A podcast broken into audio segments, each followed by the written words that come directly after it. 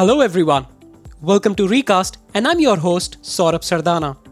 World around us has changed and recasted in a way that is difficult to imagine.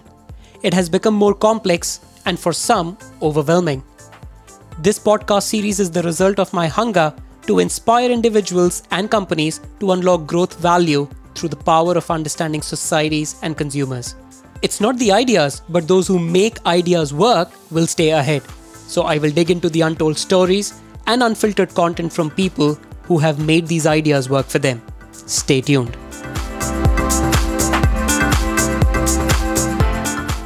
If I try to sell you two kinds of yogurt, which one would you buy? The one which has 10% fat in it, or the other which is 90% fat free? You are more likely to pick the one which is 90% fat free because you may not like the idea of consuming a product which has 10% fat in it even though both are exactly the same products. In business, we call this as framing effect. And when you apply this widely for solving big business challenges, magic happens. To discuss this and a lot more, I speak to Tracey Hamilton, founder at Moveo Global, which is a next generation business consultancy. Tracey is passionate about working with mission driven founders and leaders in high growth enterprises, helping them frame the right question and navigate at speed. Thank you, Tracey, for joining me today on my podcast. Hey, thank you so much for having me on this show. Why don't we kick this off by understanding a little bit more about your background? I think from what I know and from whatever little I know about you, I think you've had a very, very exciting background. I think you've you've stayed in different parts of the world, you've intermingled with different cultures, and I think all of that is sort of you know reflective today in your work. So why don't we give our audience the opportunity to learn a little bit more about you before we dive into this conversation? It's really exciting to be talking about these conversations that matter and very kind of you to open humbly to ask about about my personal story and and my journey. I'm not sure if you've heard of the phrase third culture kids. This was a, a, phrase termed that looked at children that had lived in different parts of the world and found themselves potentially at home everywhere, or for some of us, home nowhere. And I grew up in Singapore, military kid, Air Force kid, based in the very northern parts of Singapore in Sembawang in the late 80s, at the moment that we were at the height of our incredible Lee Kuan Yew blueprint. Singapore had the world's tallest building with Stamford Raffles Tower being put in. The MRT Circle Line had just opened and Singapore Airlines was wearing Givenchy suits and had worked with Coty Lancaster to become the first carrier to have multidimensional branding with a fragrance, which was the Singapore Girl fragrance. So, a real invigorating moment to come of age as a young person. At that point in time, at 11, I was then relocated back to New Zealand. Uh, my father was transferred, and that saw me re enter my beautiful home country, but of course, not a place that I knew so well, into an environment where there was sheep and wine, and uh, obviously in the future, hobbits. And this is some of the things that really defined me as a person and as a professional. So, Tracey, today you run a very successful business, which is in the transformation space. And I think what you just mentioned about, you know, sort of growing up in Singapore, like a Kiwi growing up in Singapore, I think change is something that probably was a part of your daily life. I mean, you go to school, you are exposed to a very different culture.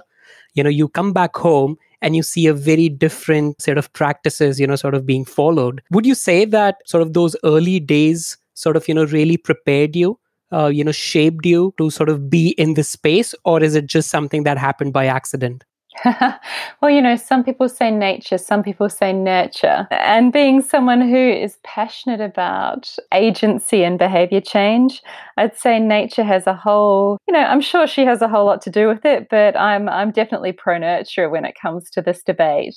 And that sort of mirror modeling, seeing those in your direct periphery take chances.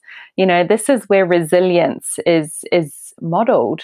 The get up, pick up, pull your socks up, give it a red hot go. Every single day that you have to turn up at a brand new school where you're the odd one out and you've got to go, Hi, I'm the new girl. You know, you've got to have great compassion, understanding, and keep your eyes open to try and navigate the cues. And that's the piece of the layers that are most fascinating to me is that that cultural anthropology, the ethnography, the practices as you see them, and particularly in such diverse environments as we see in emerging Southeast Asia, you know, the diaspora that we've got from regional to city and then across the continents and into our biggest, fastest growing cities. You've got gorgeous differences in practice every single day. And I definitely believe no matter whether we're delivering margin growth or launching in new markets or, you know, delivering a completely different process, we're working with humans. And so great change starts in units of one. One human at a time catalyzes, you know, the seven, eight billion of us. So, really understanding how you turn up at the table is a really important little piece of, of, of advice for folks that are looking at doing this type of work. That's a very interesting thought, and I think we'll probably dive into that a bit more. But but just help me understand. I think, like you just mentioned, you know, all it takes is just one person, you know, to turn up, and I think things can sort of start changing from there. And I think that's that's a very long term view that you take for every business. But I think we live in a world which is ruled or governed by instant gratification. I will put something on social media, and I think if in next three minutes I don't get my 50 likes, I think it'll sort of create a lot of dissonance. So I think here's your philosophy, you know, to take a very long term view around transformation, around change. But I think the reality on the ground is that, you know, people are looking for very fast results. How do you balance that out? Is that a question that bothers you? And, and you know how do you sort of deal with it? There's so many ways that i could look at that question. I mean for me myself i've got a bias to quick fast get a hypothesis to market. You know i deliberately work in 5 10 15 day sprints but that doesn't preclude the deep work that's required to start to frame up the question because if the question's wrong, you're not going to get a quick answer. you might get a quick answer, but it might not address the problem that you're trying to solve for. And yes, there is a bias to this chemical load of, you know, now, now, now, now, now. There is a reason, however, that four out of five businesses fail and that there's a $9 billion delta in failed transformation. So I can go in and I can sell you a project that precludes that there's going to be some change and transformation. However, when we dig into these failures and this loss of investment and why why transformation is getting a bad name out there is that the systems design that's required to support that change that scaffolding hasn't been done. And most of the failures around transformation projects, per se, have been around leadership. Failure to shepherd that project and program in, with senior management, failure to bring teams along for the journey, failure to acknowledge that it's actually not just a one and done. And also, there's a, a, nuance around the brief behind the brief. So, a couple of years ago, I was getting a lot of inbound queries, a lot of people wanting me to run innovation workshops. Come and teach us how to do Lego, Tracey. Come and teach us how to do these amazing creative workshops. And I would say, to what end? You know, so what do you expect to happen after the innovation workshop? And the reality is, is that it's it was theatre. It was to make people feel that they were in a creative space but not actually to then apply it to critical problem solving. In a similar way, transformation projects is it's very nice for an executive to stick that on their resume and use it as their next career move. The thing is is most heavy lifting change will take, you know, if you're talking about one person and 70,000 people, that's a lot of matrix to systems design that needs to happen. So it looks really great to be the global head of transformation and digital on your resume. But what have you actually done today? And so, this kind of quick gain, short gain, long term play is a really practical conversation that I have. I'm quite mean about it, which is I'll say, What's the problem we're solving for today? Okay, cool, let's clear. We've got a clear sandbox on that problem statement. What's your hypothesis? Why do you think it exists? So, what are the behaviors, social norms, protocols, remuneration structures? You know, what's all the context of that problem statement? And yet, more so, the final question, which is the really mean one, which is what happens if we do nothing today? And when you go, oh, actually, actually, that's when I know you're not actually ready for this committed marathon that is the long game. But if you just want to do a nice workshop and have some jazz hands and a bit of Lego, I can do that too. But let's get real. no I, I, sort of really like you know the idea of you know you sort of calling these these meetings or these workshops as a theater. I mean you know they only have entertainment value but i think till the time you don't go back on the floor and and apply it i think the change will just not happen. And i think we see that with so many organizations because i think probably you know there's lack of ownership. Nobody wants to stick their neck out. Nobody wants to raise the hand. You know i think i think there's an accountability problem as well. When we are planning for these sessions i think they have to be sort of end to end to see the real impact. But just let me go back to a more broader point. At the heart of every transformation or change is a good conversation, a conversation that is seamless, you know, which is structured, which is fun, which is engaging, and is relevant to the business problem or the context that you are sort of appealing to. Now, we live in a world which is digitally connected but socially distanced. And I'm not using the term social distance in the context of COVID. I'm also using this term in the context of, you know, you, you sort of go in public transport these days, be it Singapore or in Australia or in New Zealand, people are all consumed with their handheld devices. They're not looking at each other. There are no eye contacts. People are not making the attempt. They're not even trying you know, to get a nice conversation started. From where you look at it, when you are called into boardrooms, when you are called into organizations, you know, to work on big transformation projects, help me understand how do you sort of really go about making those conversations meaningful and making those conversations relevant to all the stakeholders so that you know they sort of matter to the organization at the end of the day the greatest growth occurs when we have these difficult conversations and we work through those knotty tensions and we come out the other side. And so, two years ago, I was running coaching around authentic vulnerability.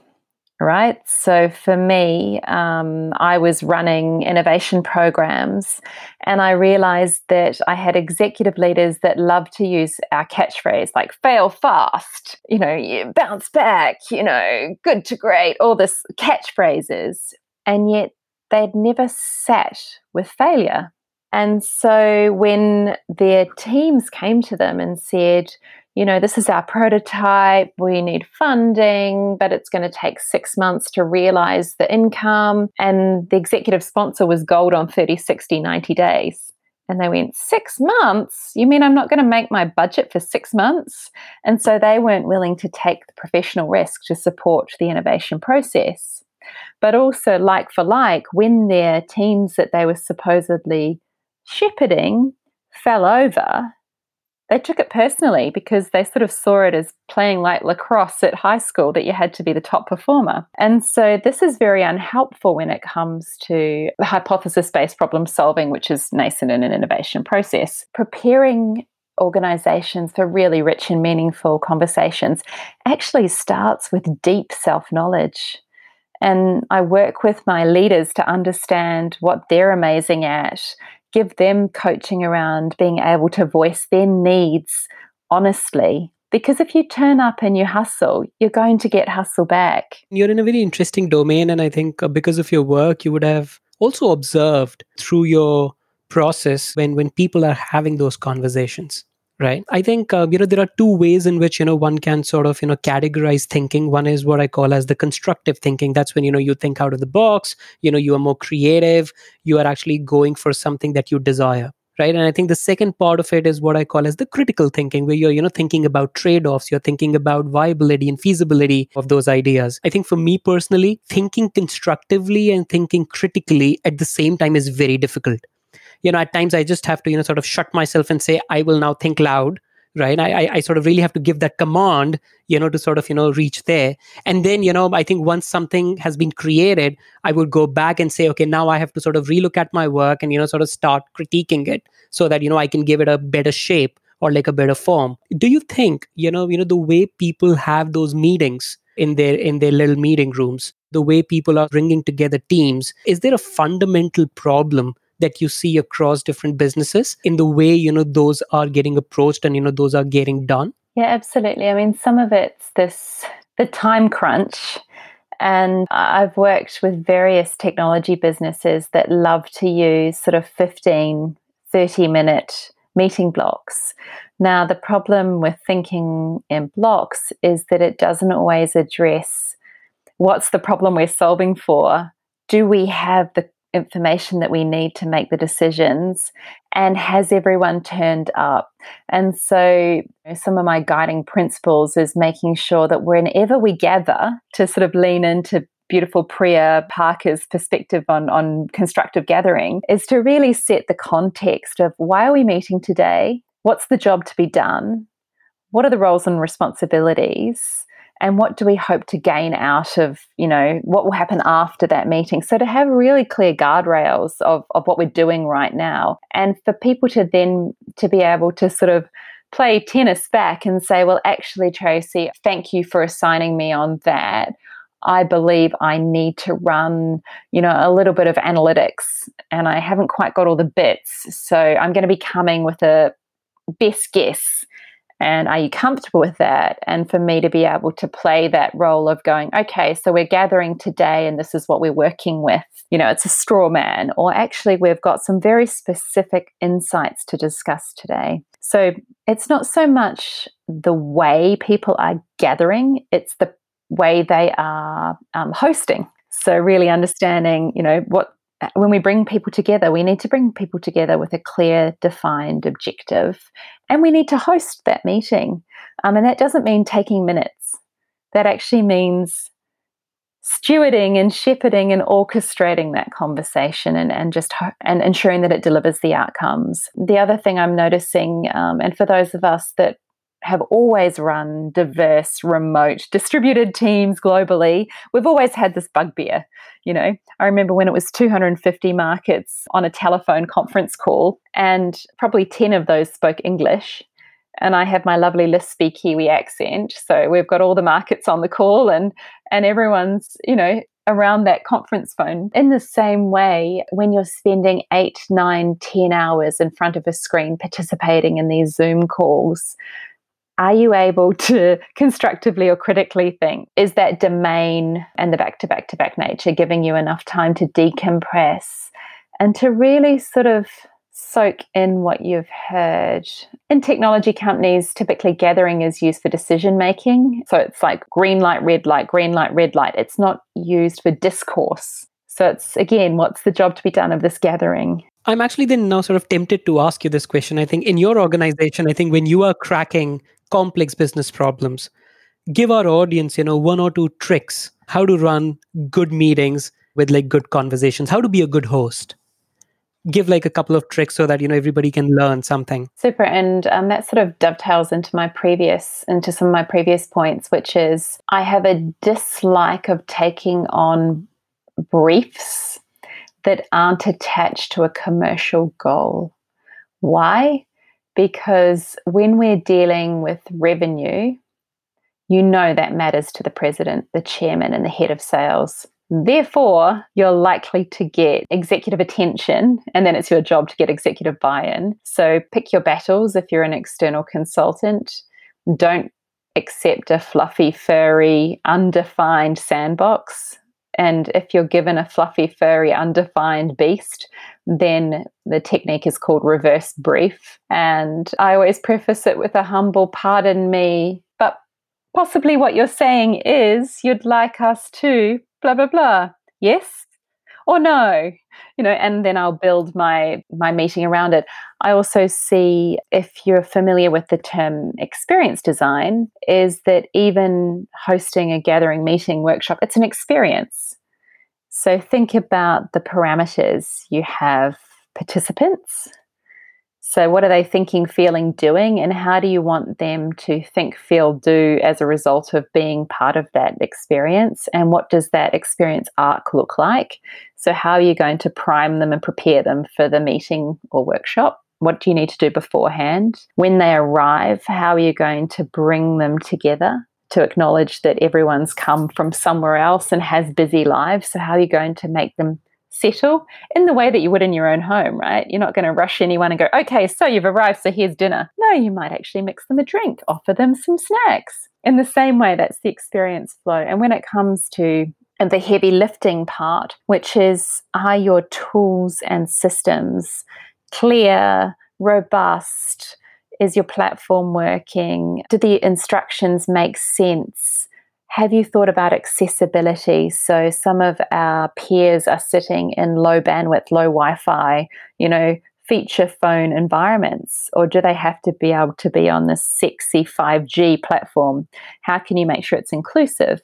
And if we're to be the most inclusive, like, do we have people that have support needs? You know, do you have any differently abled peers that are going to need sign language or, you know, subtitling? So I really sort of look at that entire outcome that we're gunning for and in the way that you would create a party or a piece of content you know, or a workshop. All of these things are deliberately pulled together. I think what I what I find fascinating about our chat is A, I find it fascinating, B, I also find it quite refreshing. That I think for a change, I think, you know, this is one discussion where I haven't really spoken about technology. We are sort of focusing on people. We are focusing on relationships we are focusing on source where I think change can get reflected exponentially. I think technology, digital, all of those are just the tools sort of, you know, help us really catalyze actually the objectives that we are sort of seeking out. So just as a closing question for you then, help us understand a little bit more about your business, Moveo Transformation. I think that's that's what you call it, or probably I think it's a different name, and I and I got that wrong. And I think in uh, while while you're describing your business, I think also just help us answer this question. In next five to ten years, uh, if you if you wear your futurist hat, where is this transformation business really going what kind of uh, shift you know it'll also see and you know what kind of transformation will happen within the transformation space i love it. Super. And you got it right. You're you're absolutely onto it. Moveo is actually a latin word. It means to move to change to transform to disrupt. And we partner with folks that self-identify as rebels and misfits and future shapers. And some of those um, leaders of the most extraordinary unicorn type businesses, and others are these amazing, committed, tenacious lone wolves who are trying to transform some of our favorite legacy firms, you know. And so those two engagements have a very different style. You know, when you're hired by a rock star you know, you're basically getting on their bus and you're helping them drive faster. And you're doing that by making connections, uh, by helping them bring their investors along for the journey, helping them create new pathways into consumer behavior. When you're working with the wonderful lone wolf, the, a lot of the support work is feeding these people for the journey so they feel like they've got a backstop so that they feel like they've got a cheer team behind them. And it's giving them performance enhancing, you know, support so that they can go and be the warriors that have to take on the daily battle and slay the big dragons that are institutional businesses, you know, fight that fight. And so you're nourishing and nurturing them and giving them a safe haven to come home and, you know, lick their wounds and get ready to go the next day. So it's it's different styles of, of coaching and engagement. And the next five to 10 years is super interesting. We're going to see from a socio-political perspective, you know, I'm writing a piece at the moment off the back of Richard Florida and his perspective around the rise of the creative class. He wrote it about 10 years ago. It was looking at the brain drain from the middle of America to the two eastern eastern and western seaboards and the incredible IP and all of these amazing things that were happening. I've kind of played with his creative class in the third culture kid piece, which is it's called Fight for the creative class and how to nurture a global mindset when your passport's not welcome. You know, I've come from this incredible place of privilege. I've talked to you about this amazing life that I've had, you know, Middle East, Africa, Asia Pacific, New York, three countries a week, flying all the time. Guess what? It doesn't matter if I have an amazing passport. I can't get in, I can't get out. And so what? And so for our peers who also have lived this incredible, you know, live, be anywhere, our tribe, how do we nurture and raise global thinkers when I can't take you to Beirut and show you how amazing it is there? When I can't do the journeying to see culture in practice alive, how do we make sure that that happens? So I'm I'm really intrigued around continuing to have this adventuring spirit if there's going to be a socio political moment where we just won't be able to cross borders due to COVID and nationalization and all of these things that we know are bubbling right now. One of the interesting opportunities, however, for savvier countries is there's actually a very, very, very delicious reverse brain drain coming. So, some of the world's most impressive thinkers and doers, as you and I know, are expats, immigrants, refugees. And um, through the course of, of what's been the last six months, some of us have lost our rite of passage, some of us have lost our visas, some of us just wanted to go back to whence we were from and touch the dirt. And in that moment, when we're on country, as, as it's as it's spoken about here in Australia, this deep connectedness and rootedness means that all of a sudden there's incredible talent that wants to go back to a domestic market. And it's going to be really cool to see what that what happens when it comes to leveling up. I think when we look at some of the big American tech firms and the reinvestment in places like India, I'm seeing such incredible enrichment and community.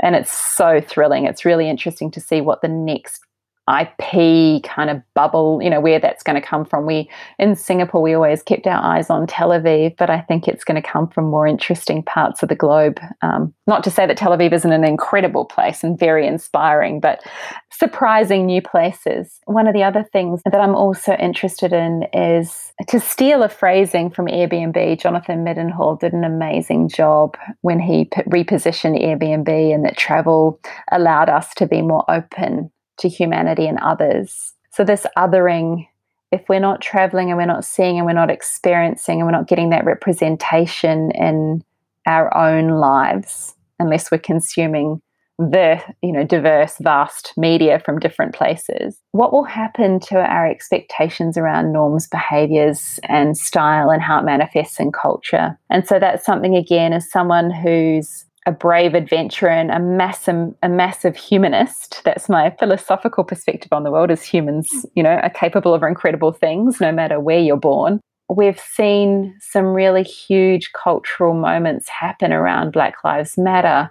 In Australia, there's conversations daily around pronouns and the LGBTQ movement, climate. You know, if will this level of fierce appetite continue? I will fight for it. And um, when it comes to what that transformation journey looks like, I hope that we continue into this brave wave of wilderness, this sort of rewilding of humanity, this vulnerability, this deep learning. My wish is that we're less reductive than the Enlightenment, but we have the gorgeous conversations that spark the thinking. So, on that note, I would say thank you for allowing me to run playfully through a big conversation with you. Thank you so much, Tracey, for for you know sharing these wonderful thoughts. And I and I wish you the very best. Keep disrupting, keep changing, and keep having conversations that matter. Thank you for joining us today. Thank you so much. It's been my pleasure. You've been listening to Recast with me, Saurabh Sardana. If you like what you heard, subscribe to our show on Apple Podcasts, Spotify, or wherever you listen. Don't forget to leave a review and rating on your favorite episode. Also, if you want to chat with me, connect with me on LinkedIn or Twitter.